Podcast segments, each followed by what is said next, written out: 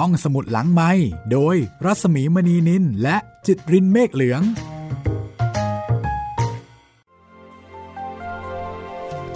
สวัสดีค่ะคุณผู้ฟังคะต้อนรับคุณผู้ฟังเข้าใช้บริการห้องสมุดหลังใหม่เช่นเคยค่ะ วันนี้4แผ่นดิน โอ้โห มาไกลมากแล้วนะคะ ถึงตอนที่ 58 ค่ะ ทวนความเดิมกันสักหน่อยนะคะตาอ้นซึ่งเข้ากับทหารฝ่ายหัวเมือง ถูกจับข้อหาเป็นกบฏ เพราะเป็นฝ่ายแพ้ทหารฝ่ายรัฐบาลนะคะพลอยได้รับจดหมายจากตาอ้นสองฉบับ บอกเล่าให้รู้ว่าตาอ้นยังคงสบายดี จริงๆ ก็ไม่สบายดีสักเท่าไหร่เพียงแต่ว่ายังมีชีวิตอยู่นะคะ แล้วก็ยังสามารถเเขียนจดหมายแล้วก็ดูแลตัวเองได้ แต่แต่ตาอ้นติดคุก แล้วก็ไม่ได้มีอิสรภาพเหมือนแต่ก่อน แต่ไม่ว่าจะอย่างไรนะคะตาอ้นก็ยอมรับในผลแห่งการกระทำของตน อย่างเรียกว่าน่าชื่นตาบานพลอยสงสารตาอ้นมาก ได้แต่เฝ้าติดตามข่าวคราวอย่างใจจดใจจ่อ จากนั้นไม่นานค่ะ ก็มีข่าวว่าพระเจ้าอยู่หัวจะเสด็จยุโรปพอเพิ่ม ก็ไปรับเสด็จกับเขาด้วยนะคะ คือไปส่งเสด็จ แล้วก็กลับมาคุยให้พลอยฟังว่า การที่ได้เข้าเฝ้าครั้งนี้เนี่ยทำให้พ่อเพิ่มรู้สึกสังหรณ์ใจ ว่าอาจจะเป็นครั้งสุดท้าย ที่ได้เข้าเฝ้าพระเจ้าอยู่หัว คือแต่ก่อนนี้พ่อเพิ่ม ตอนที่รับราชการเนี่ยแทบจะไม่ค่อย ได้เข้าเฝ้านะคะเพราะเห็นว่าตัวเองเป็นขุนนางตัวเล็กๆ จะอยู่หรือไม่อยู่ก็มิได้มีความหมายใด ๆ แต่ตอนนี้พ่อเพิ่ม เมื่อมีโอกาส และเมื่อยังมีชีวิตอยู่พ่อเพิ่มยืนยันว่าจะต้องเข้าเฝ้าให้ได้ทุกครั้งที่สามารถนะคะทำไมพ่อเพิ่มถึงสังหรณ์ใจ ว่าครั้งนี้อาจจะเป็นครั้งสุดท้าย ที่ได้เข้าเฝ้าพระเจ้าอยู่หัว จากการที่ได้ไปส่งเสด็จพระองค์ท่าน เสด็จประพาสยุโรป เรื่องราวจะเป็นอย่างไรต่อไปนะคะ และเมื่อไหร่พลอยจะได้ไปเจอเจอกับต่ออ้นให้สมกับที่เป็นห่วงเป็นใหญ่ ติดตามได้เลยค่ะ กับซีแผ่นดินตอนที่ 58 บทประพันธ์ของหม่อมราชวงศ์คึกฤทธิ์ปราโมทค่ะ จากคำพูดของพ่อเพิ่ม ที่บอกว่านึกสังหรณ์ใจอย่างไรชอบกลนั้น ตอนแรกๆพลอยก็ไม่ได้สนใจอะไรนักนะคะ เพราะว่าพ่อเพิ่มนี่ก็เป็นคนที่พูดมากอยู่แล้ว แต่ก็ถามไปงั้นๆเองว่าทำไมทำไมถึงพูดอย่างนั้นทำไมถึงพูดเป็นลางนะคะ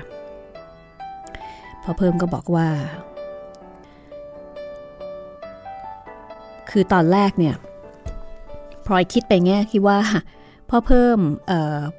คงจะคิดว่าตัวเองเนี่ยไม่แข็งแรง ก็เลยคิดว่าตัวเองเนี่ยคงจะไม่มีโอกาสจะได้เข้าเฝ้าอีก คิดในแง่ของพ่อเพิ่ม แต่พ่อเพิ่มปฏิเสธว่าไม่ได้คิดแบบนี้ ฉันไม่ได้ว่า ฉันจะตายเร็วดอกนะแม่พลอย แต่ฉันอดนึกเกรงไปไม่ได้ว่า เสด็จคราวนี้แล้วจะไม่เสด็จกลับมาอีกพลอยก็ถามว่า ทำไมถึงคิดอย่างนั้น พอเพิ่มให้เหตุผลอย่างนี้ค่ะ ฉันเห็นพระพักท่านคล้ำ พระเนตรที่มองดูคนที่ไปเฝ้าส่งเสด็จ ก็ดูเหมือนจะมีแววอาลัยมากกว่าที่เคยเห็นมา จนเสด็จขึ้นเรือพระที่นั่งแล้ว ก็ยังทรงยืนอยู่ที่กราบเรือ โบกพระหัตถ์อยู่อีกนาน ตาฉันจะฝาดไปหรืออย่างไรก็ไม่รู้ แต่ฉันเห็นว่า ท่านกวาดพระเนตรมองดูบ้านเมือง ปราสาทราชฐานของท่าน เหมือนกับจะสั่ง ฉันยืนส่งเสด็จ จนกระทั่งเรือพระที่นั่งลับไปจึงได้กลับ รู้สึกใจหายไม่อยู่กับเนื้อกับตัวเลยแม่พลอย จนบัดนี้รู้สึกเหมือนคนไม่มีขวัญ พูดแล้วพ่อเพิ่มก็ถอนใจใหญ่คำพูดและใบหน้าของพ่อเพิ่มทำให้พลอยรู้สึกวังเวงใจ แล้วก็นึกสังหรณ์ใจไปในทางที่ไม่ดี เพราะถ้าพระเจ้าอยู่หัวไปคราวนี้แล้วไม่เสด็จกลับจริงอย่างที่พ่อเพิ่มว่า ความหวังที่พลอยเคยมีสำหรับตาอ้นก็จะหมดไป คือพลอยมีความหวังว่า พระเจ้าอยู่หัวคงจะทรงทำอะไรสักอย่าง เพื่อช่วยเหลือคนที่จงรักภักดี แล้วก็มั่นคงในความกตัญญูความหวังเช่นนี้ตาออสเคยบอกตรงๆว่าเป็นความหวังที่เลื่อนลอย ราะตามรูปการที่เป็นอยู่พระเจ้าอยู่หัวไม่ทรงอยู่ในฐานะที่จะทำอะไรได้ คือเป็นเรื่องของรัฐบาล ซึ่งเป็นผู้รับผิดชอบในการปกครองประเทศ แต่พลอยก็ทำหูทวนลมซะ ไม่ฟังแล้วก็ไม่พยายามที่จะทำความเข้าใจคำอธิบายของตาออสเหมือนกับว่านี่เป็นความหวังชิ้นสุดท้าย ซึ่งพลอยพยายามที่จะเก็บเอาไว้เป็นเครื่องคุ้มกันตัวให้นานที่สุดเท่าที่จะนานได้ แต่คำพูดของพ่อเพิ่มในวันนี้ ยิ่งทำให้ความหวังของพลอยต้องแกว่งไกวไป ที่คุณหลวงพูดอย่างนี้ คุณหลวงนึกเอาเอง หรือว่าได้ยินใครพูดมา ฉันนึกเอาเองแหละแม่พลอยคำตอบของพ่อเพิ่มทำให้พลอยโล่งใจขึ้นอ๋อฉันก็นึกว่าได้ยินใครที่ไหนเขาพูดซะอีก แต่ถึงฉันจะนึกเอาเอง ฉันก็มีเหตุผลนะแม่พลอย แล้วฉันก็นึกอะไรไม่ค่อยจะผิดหรอกฉันละขวางคุณหลวงจริง ๆ เชียว อยู่ดีๆ ไม่ว่าดี ชอบเที่ยวนึกโน่นนึกนี่ แล้วก็เที่ยวคุยไป ระวังให้ดีเถอะ อีกหน่อยก็จะโดนขังอีกหรอก พอเพิ่มก็เลยแย้งขึ้นว่า แม่พลอยนึกว่า ฉันกลัวโอดทพายอย่างนั้นละสิ อะไรนะคุณหลวง โอดทพาย พูดไม่ดีไม่ถูกใจเขาก็จับไปขัง ไม่มีสละแม่พลอย เดี๋ยวนี้เนี่ย จะมาจับฉันไปขังเล่นง่าย ๆ อย่างแต่ก่อนไม่ได้หรอกพลอยก็ถามว่าทำไม เอา้า ฉันก็ระวังตัวเป็นเหมือนกันนะสิ เวลานี้จะพูดจะจาอะไรกับใคร ฉันก็ดูคนสักก่อน ไม่ไว้ใจกัน ฉันก็ไม่พูด ว่าแต่เรื่องในหลวงเสด็จคราวนี้เถิด ฉันก็ยังคิดอยู่ว่า ท่านจะไม่เสด็จกลับอยู่นั่นเอง ฉันละกลุ้มใจคุณหลวงจริง ๆ มีเหตุอะไรที่คุณหลวงจะต้องคิดไปถึงเพียงนั้น มีสินะก็เรื่องระหว่างในหลวงกับรัฐบาลของท่านเองนั่นแหละ ฉันว่าไปด้วยกันไม่ได้ แม่พลอยคอยดูไปเถอะ ฉันยังไม่เห็นมีอะไรเลยคุณหลวง ก็ในหลวงท่านก็ทรงยอมทุกอย่าง การปกครองแบบใหม่ ท่านก็ทรงยอม เห็นตั้งใครต่อใครเป็นอะไร ท่านก็ทรงยอม ทางฝ่ายรัฐบาล ฉันก็เห็นว่าเขาเคารพนับถือท่านเหมือนแต่ก่อน ฉันยังไม่เห็นมีอะไรว่าจะต้องขัดกันเลย แต่พ่อเพิ่มก็ยังคงยืนยัน แม่พลอยคอยดูไปก่อนแล้วกัน คนสองคนที่ทำอะไรด้วยกัน และตั้งใจทำของอย่างเดียวกัน บางทีมันก็ขัดกันได้มากๆ อย่างตอนนี้ทางฝ่ายรัฐบาลเขาก็ว่าเขาเป็นประชาธิปไตย ในหลวงท่านก็ทรงเป็นประชาธิปไตย ใจฉัน ฉันเห็นว่าท่านทรงเป็นประชาธิปไตยมากกว่าใครๆ ทั้งหมดในเมืองไทยเวลานี้ ตรงนี้แหละที่ฉันกลัวนักถ้าในหลวงท่านไม่ทรงเป็นประชาธิปไตย ปล่อยให้รัฐบาลเป็นไปแต่ข้างเดียวก็ไม่สู้กับไร แต่นี่ท่านทรงเป็นประชาธิปไตยแล้วก็เป็นเอามากกว่าใครๆ ฉันจึงเกรงว่าท่านจะไม่เสด็จกลับ คุณหลวงที่พูดกลับไปกลับมา ฉันเลยฟังไม่รู้เรื่อง ฟังแล้วก็เวียนหัวจริง ๆ ฉันเองก็เวียนหัวเหมือนกันแหละแม่พลอย พอเพิ่มตอบยิ้มยิ้มแล้วก็ชวนพลอยคุยเรื่องอื่น การดำเนินคดีกบฏในศาลพิเศษยังคงดำเนินไปเรื่อยๆ ในที่สุดศาลก็ตัดสินวางโทษจำเลยแต่ละคนไปตามลำดับพลอยเห็นโทษคนอื่นแล้วก็กลุ้มใจกินไม่ได้นอนไม่หลับ เพราะว่าโทษนั้นค่อนข้างจะรุนแรง ประหารชีวิตก็มีจำคุกตลอดชีวิตก็มี 20 ปีก็มี และแล้วค่ะ วันสำคัญก็มาถึงตาออสเดินมาหาพลอยในห้อง แล้วก็บอกว่า แม่จ๋าแม่ทำใจดีๆ ไว้หน่อยนะ ลูกมีข่าวไม่สู้ดีจะมาบอกพลอยหันขวับไปมองหน้าตาออสทันที เอื้อมมือไปจับแขนลูกชายเอาไว้แน่น หัวใจเต้นแรงไม่เป็นจังหวะ ตาอ้นตาออดพยักหน้ารับคำแล้วก็ถอนใจ อ้นเป็นยังไง ออดบอกแม่เร็วตาออดกลืนน้ำลาย ก่อนจะตอบว่า ประหาร แล้วตาออดก็ต้องรีบรับตัวแม่ของตน ซึ่งโงนฟุบลงไปที่หน้าอก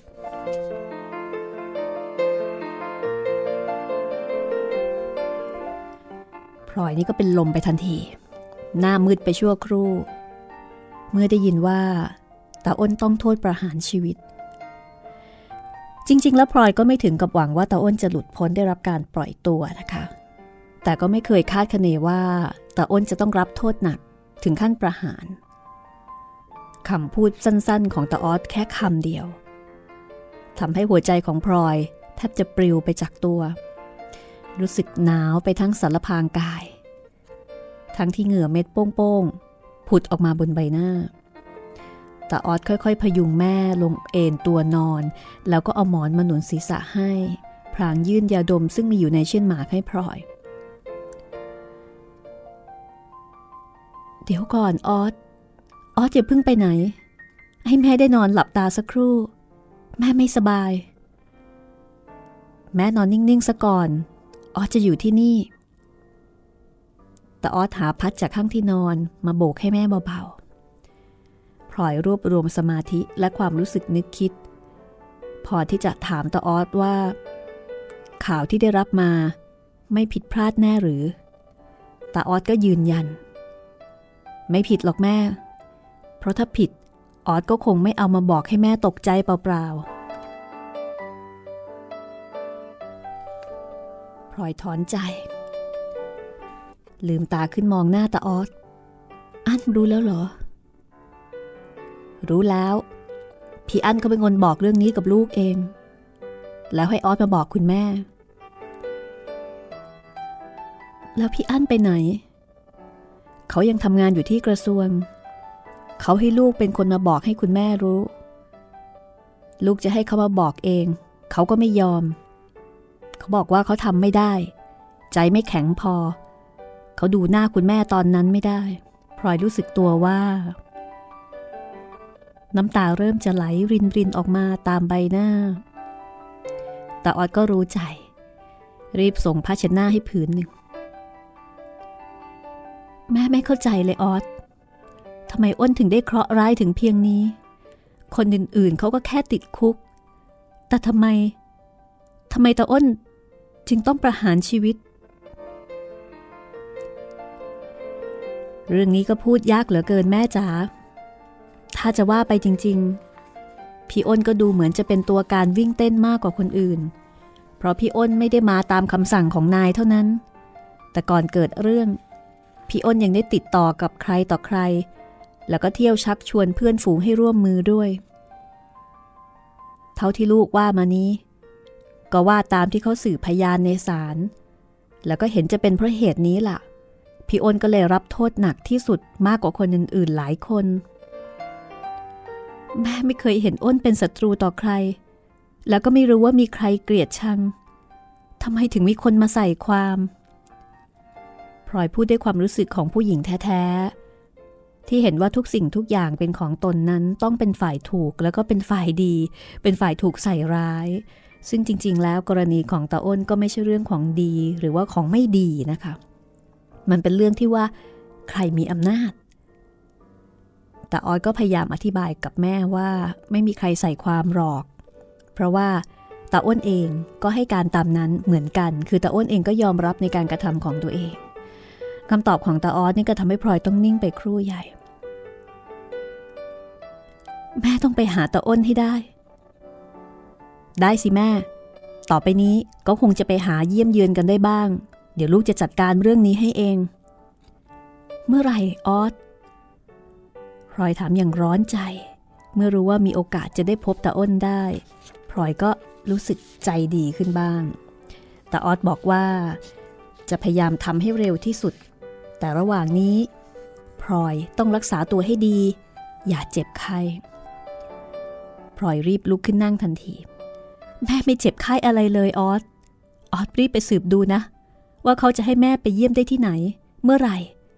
แล้วก็ขอให้รีบทำเร็วๆ อย่าทะเลทลาย วันนั้นทั้งวัน แล้วก็รุ่งขึ้นอีกวัน พี่น้องเพื่อนฝูงที่รู้ข่าว ต่างก็พากันมาเยี่ยมพลอย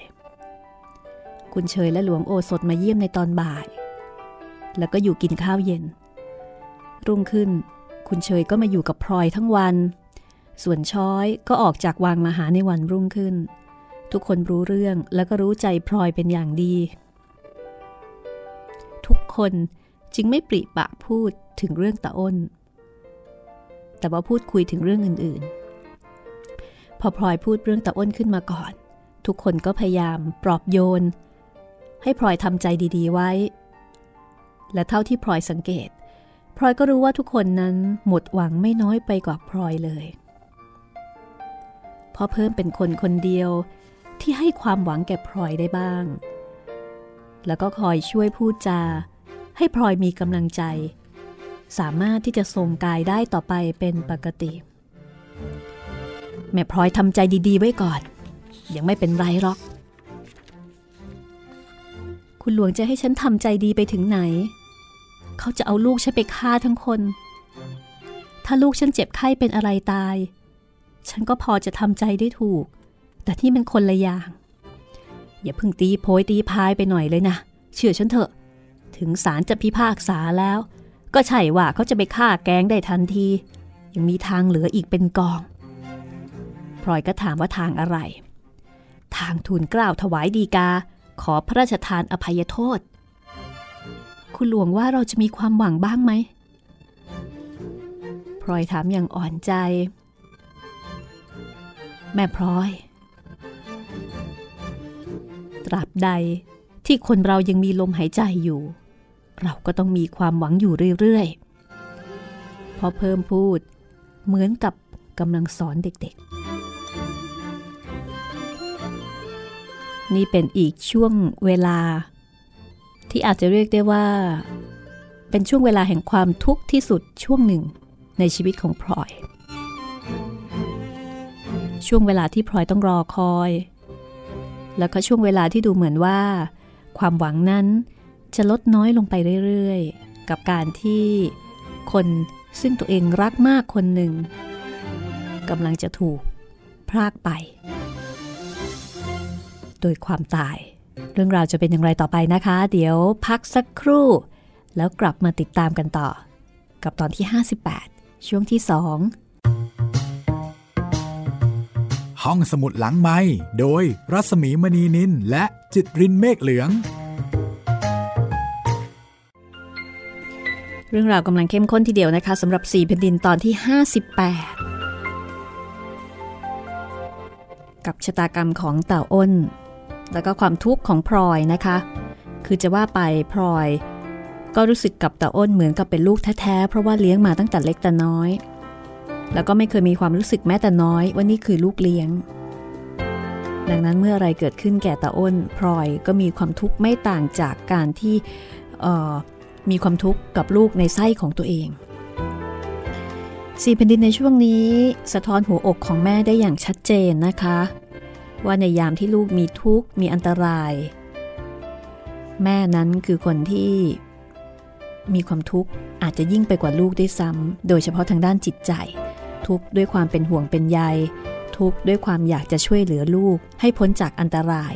และก็ทุกข์มากขึ้นเมื่ออยู่ในฐานะที่ไม่สามารถจะเอื้อมมือไปช่วยเหลืออะไรลูกได้พลอยก็ดูเหมือนว่าจะเป็นตัวแทนหัวอกแม่ได้ดีนะคะ ในช่วงเวลานี้ หม่อมราชวงศ์คือกริชปราโมทก็ได้ประพันธ์ไว้อย่างจับจิตจับใจทีเดียว คุณผู้ฟังสามารถที่จะติดตามห้องสมุดหลังใหม่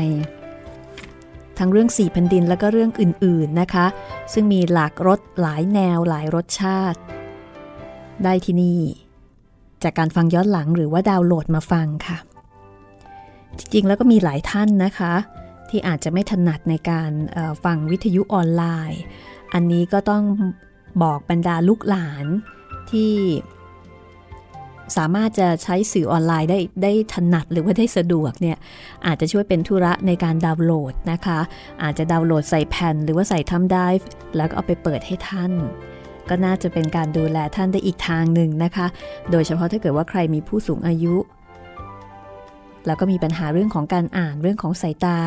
ห้องสมุดหลังใหม่ก็น่าจะเป็นอีกทางเลือกหนึ่งนะคะ เหมือนก็มีลูกหลานมาเล่าเรื่องให้ฟัง แล้วก็สำหรับ4แผ่นดินโอ้โห เรียกว่าค่าเวลาได้อย่างดีเลยทีเดียวละค่ะ โดยเฉพาะถ้าเกิดว่าใครห่างบ้านห่างเมืองนะคะสี่แผ่นดินก็น่าจะเป็นอีกทางเลือกหนึ่งที่ทำให้หายคิดถึงบ้านได้บ้าง หรือไง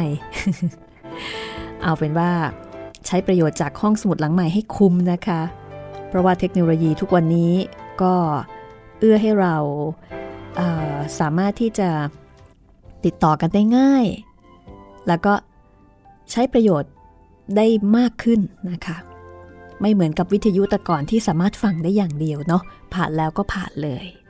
ก็เป็นข้อดีอย่างหนึ่งละค่ะ เอาละเข้าเรื่องกันเลยดีกว่านะคะ ติดตามกันต่อกับ 4 แผ่นดินตอนที่ 58 นะคะ กับหัวอกของแม่อย่างพลอย ที่กำลังลุ้นระทึกกับชะตากรรมของลูกชาย ถึงแม้ว่าจะไม่ใช่ลูกในไส้ แต่ก็รักไม่ต่างอะไรจากลูกแท้ๆตาอ้นค่ะ ตั้งแต่ตาอ้นเริ่มมีเรื่อง จนต้องอยู่ในที่คุมขัง แล้วก็ในที่สุดกลายเป็นนักโทษประหารที่รอเวลาประหารอยู่ในคุก จริงๆแล้ว ตาอั้นนี่เป็นฝ่ายตรงข้าม ซึ่งดูเหมือนว่าน่าจะช่วยเหลือได้ แต่พลอยก็เริ่มรู้ตัวละค่ะ ว่าตาอั้นซึ่งเป็นลูกของตัวเองแท้ๆนั้น ไม่สามารถที่จะช่วยเหลืออะไรได้พลอยเชื่อเสมอว่าตาอั้นคือตาอั้นก็ไม่ได้โกรธแค้นอะไรตาอ้น ไม่ได้เกลียดชังอะไรตาอ้นนะคะ เพียงแต่ว่าการทะเลาะกกันก็คล้ายๆกับเป็นช่วงเวลาหนึ่ง ที่อารมณ์พาไปทำให้ต้องปะทะคารมกัน แล้วพลอยก็รู้ดีว่าตาอั้นก็เห็นใจแล้วก็สงสารพลอยไม่น้อยไปกว่าลูกคนอื่นๆ และจริงๆจะว่าไปแล้วตาอั้นก็มีความวิตกแล้วก็ห่วงใยในตาอ้น ไม่น้อยไปกว่าพี่น้องหรือว่าญาติคนอื่นๆ แต่อุปสรรคอันแท้จริงที่คอยกีดขวางมีให้ตาอั้นเข้ามาเกี่ยวข้องกับตาอ้นในตอนนี้ อยู่ที่ตาอั้น ต้องระวังรักษาตัว มีให้ใครมองดูด้วยความระแวงสงสัย ใครนั้นก็หมายถึงผู้มีอำนาจวาสนาอยู่ในขณะนั้น คือตาอั้นเนี่ยไม่สามารถจะทำอะไรได้ตามใจตัวเองด้วยเหตุผลทางการเมือง ซึ่งเป็นเหตุผลที่พลอย ไม่ได้สนใจ หรือพยายามที่จะเข้าใจ ได้แต่จดจำเอาไว้ว่า การเมืองซึ่งเป็นของใหม่ที่พลอยเพิ่งจะรู้จัก มีผลมากมายกับครอบครัวของพลอย การเมืองยังเป็นเหตุหนึ่งที่ทำให้พี่น้องต้องระวังตัว ไม่สามารถที่จะช่วยเหลือกันได้เต็มมือในขณะที่มีทุกข์ยามคับขัน ทีนี้เมื่อพลอยรู้ว่าตาอั้นเนี่ยไม่สามารถจะเป็นที่พึ่งได้ พลอยก็เลยหันเข้าหาอีกสองคน ก็คือตาออสแล้วก็พ่อเพิ่ม เมื่อมีความทุกข์หรือความกังวลเกี่ยวกับตาอ้นพลอยก็จะต้องหันหน้าเข้าปรึกษาสองคนนี้เนืองๆในส่วนของตาออสนั้นมีแต่ความเห็นใจ แล้วก็คำพูดที่อ่อนหวานปลอบโยน แต่จิตใจของตาออสก็ดูเหมือนจะทอดอาลัยในชะตากรรมของพี่ชาย ไม่มีความหวังอะไรมากนัก เหมือนกับทำใจได้ ในขณะที่พ่อเพิ่ม ซึ่งเต็มไปด้วยความหวัง มีคำพูดต่างๆ และก็เหตุผลต่างๆ ที่สามารถจะปลุกปลอบความหวังของพลอย ซึ่งหดหูลงไปทุกวัน ให้กลับฟื้นคืนมาได้ไม่มากก็น้อยทุกทีไป คือดูจากบุคลิก พ่อเพิ่มนี่ก็เป็นคนที่มองโลกในแง่ดี แล้วก็มีความหวังในชีวิตอยู่เสมอนะคะ อย่างเช่น วันหนึ่ง พ่อเพิ่มก็มาบอกกับแม่พลอยว่า แม่พลอย ฉันเกิดสังหรณ์ใจอะไรขึ้นมาอีกแล้ว พลอยก็ใจคอไม่ดี สังหรณ์ที่ไรมีแต่เรื่องร้ายๆทุกทีนะคะ สังหรณ์อะไรอีกเล่าคุณหลวง ฉันกลัวแล้วไม่อยากจะได้ยินเลย เท่าที่มีทุกอยู่เวลานี้ ฉันก็แทบจะทนไม่ไหวอยู่แล้ว ไม่เป็นไรรอกแม่พลอย ฉันสังหรณ์ดีๆ ก็เป็นเหมือนกันพลอยก็เลยใจชื้นขึ้นนะคะ ถามว่าสังหรณ์อะไร อ่า สังหรณ์ดีๆ ค่อยน่าคุย ค่อยน่าฟังหน่อย ก็เรื่องของพ่ออ้นนั่นแหละ ฉันไปนอนคิดอยู่เมื่อคืนนี้ นอนไม่หลับอยู่จนดึก ทีแรกก็เป็นห่วงเต็มทีเหมือนกัน แต่ยิ่งคิดไปก็หายห่วง ฉันนึกว่าพ่ออ้น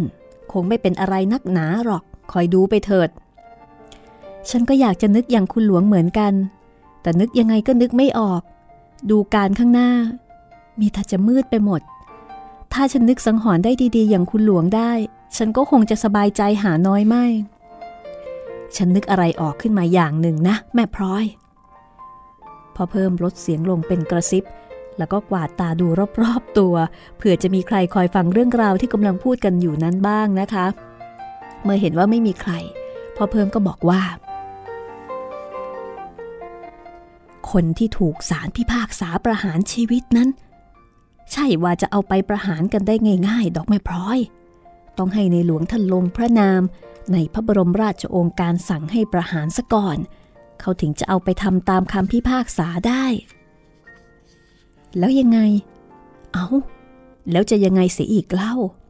ก็ในหลวงท่านคงไม่ลงพระปรมาพิไทยง่าย ๆนะสิ จริงหรือนี่คุณหลวง ฉันคิดว่าอย่างนั้นนะ แม่พลอยคิดให้ดีๆก่อนละกัน เรื่องนี้นะ่ะไม่ใช่เรื่องธรรมดา เป็นเรื่องที่สลับซับซ้อน ผูกพันกับคนเป็นจำนวนมาก ถ้าเป็นนักโทษคดีปล้นฆ่าเจ้าทรัพย์ หรืออะไรอย่างนั้นก็เป็นอีกเรื่องหนึ่ง แต่นี่ไม่ใช่ เรื่องเป็นอย่างไรมาจากไหน เกิดขึ้นได้ยังไง ก็รู้กันอยู่ทั่ว ๆ ไปแล้ว ฉันเอาความรู้สึกในใจฉันเข้าเทียบ พวกจำเลยคดีนี้ก็ไม่ใช่ใครที่ไหน เป็นคนที่เคยเห็นเห็นหน้ากันอยู่ เคยทำราชการงานเมืองมาด้วยกันทั้งนั้น แล้วก็มากคนเหลือเกิน จะเอาไปฆ่าให้หมด ก็ดูกระไรกระไรอยู่ ฉันว่า ถ้าในหลวงท่านทรงยับยั้งไว้ ก็คงไม่มีใครกล้าจะไปทำพลอยถอนใจ เมื่อเห็นว่าสังหรณ์ของพ่อเพิ่มนั้น เกิดจากใจของพ่อเพิ่มเองทั้งสิ้นมิได้มีเหตุผล หรือว่าหลักฐาน ที่หนักแน่นยิ่งไปกว่านั้น ฉันยังไม่อยากจะคิดหวังอะไรให้มากเลยนะคุณหลวง กลัวจะไม่เป็นจริง แล้วก็จะยิ่งโทมนัสไปใหญ่ แค่นี้ ฉันก็แก่ลงไปมากแล้ว ร้องไห้จนแทบไม่มีน้ำตาเหลือ คุณหลวงอย่าลืมว่า เวลานี้ใครๆก็เรียกตาอ้นว่ากบฏกันทั้งเมือง ใครก็จะไปยกโทษให้ โทษกบฏนั้นเขาก็ต้องลงโทษอย่างหนัก ใครๆก็รู้ ไม่แน่เสมอไปหรอกแม่พลอย ดูแต่เมื่อครั้งรอสอร้อยสามสิบเมื่อแผ่นดินก่อนสิ เขาคิดรุนแรงถึงกับจะทำร้ายในหลวง แต่ท่านก็ไม่เอาชีวิต เพียงให้จำไว้เท่านั้น เดี๋ยวนี้เขาก็ออกกันจนหมดแล้ว เมื่อคราวพระราชทานอบายโทษตอนผลัดแผ่นดินใหม่ แม่พลอยอย่าเพิ่งไปท้อถอยหมดกำลังใจ รอดูไปก่อนเถอะ ทุกมากนัก เดี๋ยวจะเจ็บไข้ได้ป่วยไปพลอยได้ยินคำพ่อเพิ่ม ก็ยิ่งจะเห็นจริง คิดถึงความหลังที่ผ่านไปแล้วนั้นขึ้นมาได้พลอยยังจำได้ดี เพราะว่าเรื่องที่เกิดขึ้นเมื่อต้นรัชกาลที่ 6 นั้น ก็เป็นที่รู้กันแล้วก็พูดจาเรื่องลือทั่วไป ตอนนั้นพลอยยังสาวๆอยู่ตาอ้นยังเล็ก คือเป็นช่วงที่ตาอ้นเนี่ยเพิ่งจะเดินได้ไม่นานนะคะ คุณเปรมเป็นคนมาเล่าให้พลอยฟังอย่างตื่นเต้น ว่ามีการจับกลุ่มพวกคิดการร้ายต่อแผ่นดินได้หลายคน มีทั้งทหารแล้วก็พลเรือน คนพวกนั้นคิดประทุษร้ายพระเจ้าอยู่หัว ถึงกับว่านัดหมายกันให้ไปยิงพระองค์ที่สถานีรถไฟบางกอกน้อย ในขณะที่เสด็จกลับนครเอ่อขณะที่เสด็จกลับจากนครปฐมแต่ว่าความแตกขึ้นซะก่อนนะคะ ก็เลยจับกลุ่มตัวเอาไว้ได้เป็นจำนวนมาก คุณเปรมยังบอกว่า บัญชีชื่อผู้คิดการครั้งนั้นขาดหายไปหลายคน คงได้แต่ตัวผู้ที่มีชื่อในบัญชีพลอยจำได้แน่ว่าความรู้สึกของคนทั่วไปในขณะนั้น ตรงกันในข้อที่ว่า คนที่ถูกจับได้ คงไม่มีใครรอดอาญาแผ่นดิน ใครๆก็บอกว่าคงจะต้องหัวขาดกันทุกคนไป แต่พ่อเพิ่มก็พูดถูก เพราะในตอนสุดท้าย ได้ทรงพระมหากรุณา ยกโทษประหารเสีย คงเหลือแต่โทษจำ และก็ในที่สุด เมื่อล้นเกล้ารัชกาลที่ 6 สวยราชครบ 15 ปีบริบูรณ์ ในเดือนพฤศจิกายน ปีพุทธศักราช 2468 ก็ทรงพระมหากรุณา ให้ปลดปล่อยตัวนักโทษเหล่านี้ ทุกคนก็ได้หลุดพ้นโทษออกมาเป็นอิสระ พลอยนึกด้วยใจของแม่ที่รักลูกว่าตาอ้นไม่ได้ทำผิดมากมายเหมือนคราวนั้น และก็ดูเหมือนจะรู้กันอยู่ทั่วไปว่าตาอ้นและคนอื่นๆอีกเป็นอันมากในคดีนั้น ต้องประสบเคราะห์กรรม เพราะความซื่อสัตย์จงรักภักดี ซึ่งถึงแม้ว่าจะผิดการผิดสมัย ก็ยังเป็นความจงรักภักดีอยู่นั่นเอง เมื่ออย่างนี้ เคราะห์กรรมของตาอ้นจะร้ายแรงถึงกับชะตาขาดลงทีเดียวหรือ พลอยยังไม่สามารถที่จะเชื่อสนิทว่าจะเป็นไปได้ ความหวัง กลับผุดขึ้นมาในใจอีก ความหวังเหมือนกับเปลวไฟดวงเล็กๆ ที่จุดอยู่ในหัวใจเสมอ ถึงแม้ว่าความมืดมนจะผ่านเข้ามาในหัวใจสักเท่าไหร่ เปลวไฟดวงเล็กนั้นก็ไม่ได้ดับลงพลอยหารู้ไม่ว่า เปลวไฟแห่งความหวังนั้น ได้ถูกหล่อเลี้ยงเอาไว้ด้วยเชื้อจากคำพูดของหมอดูจีนสองสามคำที่ได้พูดเอาไว้นาน จนพลอยลืมสนิทแล้วว่าตาอ้นโตขึ้นจะต้องติดคุก แต่แล้วก็จะได้ออก และเมื่อออกแล้วก็จะสบายไปจนตาย ถึงแม้ว่าพลอยจะลืมเรื่องราวและคำพูดนั้นแล้วทั้งหมด แต่คำพูดนั้นก็ยังติดอยู่ภายใต้สำนึก แล้วก็คอยหล่อเลี้ยงความหวัง ให้มีอยู่ในหัวใจของพลอยตลอดมา ถ้าหากว่าความหวังนี้หมดสิ้นลงเมื่อใด บางทีพลอยก็คงไม่อาจทนทานความทุกข์ที่สุมกันหนักขึ้นในหัวใจนั้นได้พลอยเคยนึกอยู่บ่อยๆว่า บางทีในขั้นสุดท้าย พระเจ้าอยู่หัวหรือว่าสิ่งศักดิ์สิทธิ์อื่น จะเข้ามาเกี่ยวข้องช่วยเหลือตาอ้นได้ทัน เมื่อพ่อเพิ่มมาพูดครั้งหนึ่งว่าพระเจ้าอยู่หัวจะไม่เสด็จกลับ ความหวังที่เหมือนเปลวไฟอันริบปรี ก็ยิ่งริบปรีลงไป แต่คำพูดของพ่อเพิ่มวันนี้ว่าพระเจ้าอยู่หัวยังไม่ได้ทรงลงพระปรมาพิไทยให้ทหารให้ประหารนักโทษคดีกบฏ และอาจไม่ทรงลงพระปรมาพิไทยก็ได้ เปลวไฟที่เกือบจะมอดดับอยู่แล้ว ก็กลับมีแสงสว่างเรืองขึ้นมาอีก ข้างฝ่ายของตาออสตาออสรับปากว่าจะพาพลอยไปเยี่ยมตาอ้นให้ได้ พลอยก็ได้แต่ตั้งใจคอยเวลานั้น แล้วก็ไม่ปริปากถึงเรื่องนี้ให้ตาอั้นรู้ เพราะเกรงว่าตาอั้นจะไม่พอใจ หรือว่าจะหาทางป้องกันมิให้พลอยไปเยี่ยม ดังนั้น เมื่อตาอั้นถามขึ้นในวันหนึ่งว่า ได้ยินจากออสเขาว่า คุณแม่จะไปเยี่ยมพี่อ้น ลอย ก็ได้แต่ตอบตะกุกตะกักอย่างลำบากใจ จนกระทั่งตาอั้นคุกเข่าลงตรงหน้า จับมือทั้งสองของพลอยไปรวบเอาไว้ในมือของตน แล้วพูดด้วยเสียงที่แสดงถึงน้ำใสใจจริงว่า คุณแม่ ขอให้คุณแม่เชื่อผมสักทีเถิดว่า ผมเห็นใจคุณแม่เป็นที่สุด ถ้าคุณแม่อยากไปเยี่ยมพี่อ้น ก็ไปเถอะ ผมไม่ห้าม เพราะเวลานี้ คดีก็เสร็จลงแล้ว จะไปเยี่ยมตามเวลาที่เรือนจำเขาอนุญาตก็ได้ ผมเป็นห่วงอย่างเดียว ผมห่วงตัวคุณแม่เอง ผมอยากถามคุณแม่ว่า คุณแม่ทำใจได้ พร้อมที่จะไปเยี่ยมพี่อ้นหรือยัง ที่ผมไม่อยากให้คุณแม่ไปแต่ก่อน ก็เพราะเรื่องนี้ ผมกลัวว่าถ้าคุณแม่ไปเห็นพี่อ้นในที่คุมขัง เป็นนักโทษ คุณแม่จะยิ่งทุกข์ ยิ่งวิตกกังวลหนักขึ้น อาจจะทำให้คุณแม่ถึงกับเจ็บไข้ลงไปก็ได้ ข้อนี้หรอกที่ผมเป็นห่วงมาก เดี๋ยวนี้คุณแม่พร้อมหรือยัง คุณแม่เข้าใจหรือยังว่า พี่อ้นเป็นคนโทษในคุกไม่ใช่ว่าอยู่อย่างคนธรรมดาที่จะเยี่ยมเยียนไปมาหาสู่กันเป็นปกติพลอยเงยหน้าขึ้นสูง สายตาเพ่งไปที่ขอบเพดาน เพราะไม่อยากจะให้ตาอั้นเห็นน้ำตา ไม่อยากจะให้ตาอั้นจับได้จากใบหน้าว่า จริงๆ แล้วเนี่ย ตนก็ยังไม่พร้อมเลย ที่จะเห็นตาอ้นอยู่ในคุก และเมื่อได้เห็นแล้วจะเป็นอย่างไรต่อก็สุดที่จะคาดเดา แต่ถึงอย่างนั้นพลอยก็จะไปหาตาอ้นให้จงได้ ถ้าพลอยซึ่งตาอ้นรักเป็นแม่ ไม่ไปหาตาอ้นในยามนี้ โลกมนุษย์ ซึ่งกำลังเสื่อมหลักฐานหมดที่ยึดเหนี่ยวลงทุกวันในสายตาของพลอย ก็คงจะหมดราคาจนสิ้นไป พลอยตอบตาอั้นไป ด้วยถ้อยคำที่ไม่ตรงต่อความรู้สึกแม้แต่น้อยว่า แม่พร้อมแล้วอั้นทำใจได้ถูกแล้ว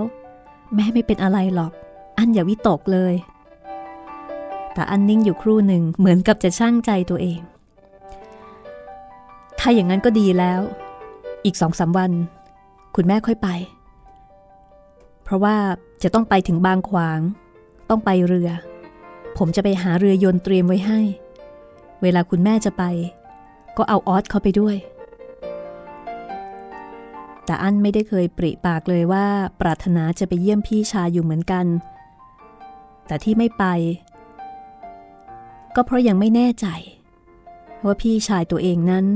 จะมีความรู้สึกอย่างไรสำหรับตนในเวลานี้ คือจริงๆต่อันก็อยากไปเยี่ยม แต่ไม่รู้ว่าถ้าไปเนี่ยจะมองหน้ากันยังไงนะคะ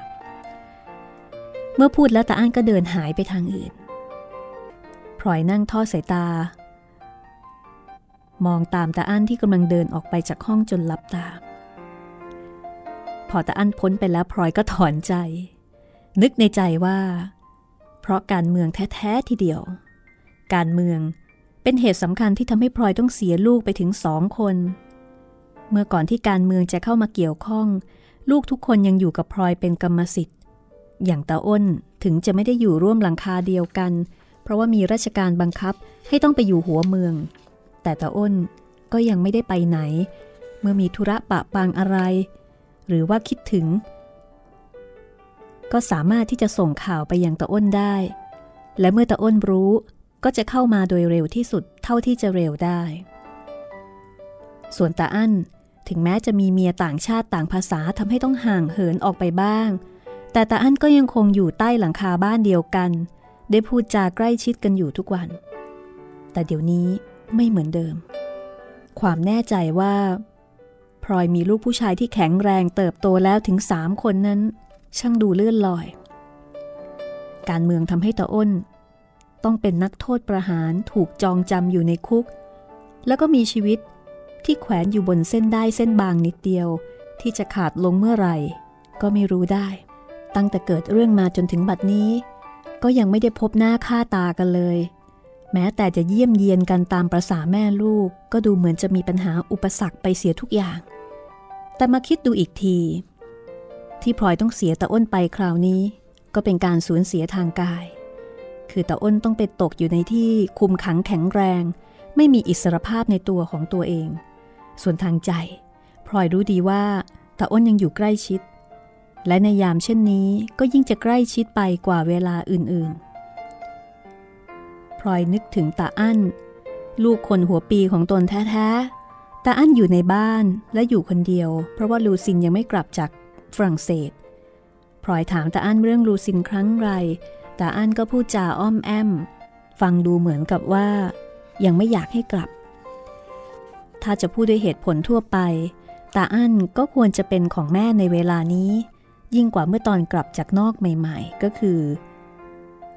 คือไม่มีเมียมาแบ่งแยกความสนใจนะคะ น่าจะมีโอกาสได้ใกล้ชิดกันมากกว่าแต่ก่อน แต่ความเป็นจริงก็ไม่ได้เป็นเช่นนั้นตาอั้นตอนนี้ แม้ว่าจะอยู่ตัวคนเดียว กลับดูเหมือนจะยิ่งห่างเหินจากพลอยไปกว่าครั้งที่ลูซินยังอยู่ซะอีก ตอนนี้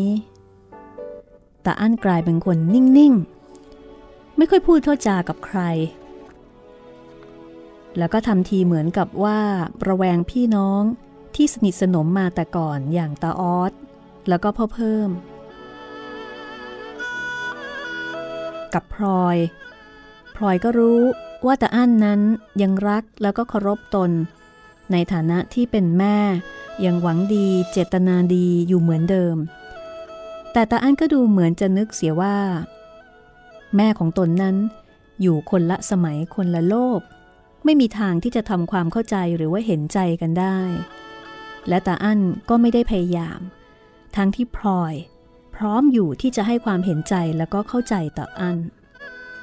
ความห่างเหินของตาอั้นทำให้พลอยได้แต่นึกโทษเอาเองว่า นี่แหละเป็นเพราะการเมือง การเมืองเป็นสิ่งที่รุกเร้าเข้ามาในชีวิตครอบครัวของพลอยทำให้พี่น้องต้องทะเลาะกัน แล้วก็ทำให้พลอยต้องรู้สึกว่าได้เสียลูกไปแล้วถึงสองคน ขณะนี้ยังเหลือตาออสอีกคนนึง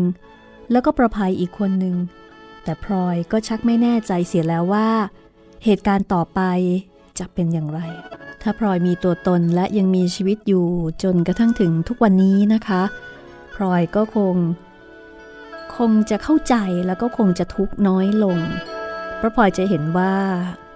มีแม่หรือว่ามีคนที่ตกอยู่ในชะตากรรมเดียวกับพลอยเนี่ยโอ้โหมากมายเต็มไปหมดเลยนะคะ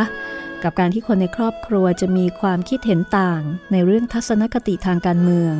แล้วก็บางทีถึงขั้นทะเลาะเบาแหวง ไม่พูดไม่จามองหน้ากันไม่ติด เพียงแต่ในยุคสมัยของพลอย การเมืองดูจะเป็นเรื่องใหม่ ที่ยากแก่การทำความเข้าใจเสียเหลือเกินนะคะ โดยเฉพาะเมื่อการเมืองเข้ามายุ่งกับเรื่องของครอบครัว นี่คือส่วนหนึ่งในการบันทึกประวัติศาสตร์อย่างมีชีวิตชีวาของหม่อมราชวงศ์คึกฤทธิ์ปราโมทสีแผ่นดินค่ะ ติดตามตอนต่อไปตอนที่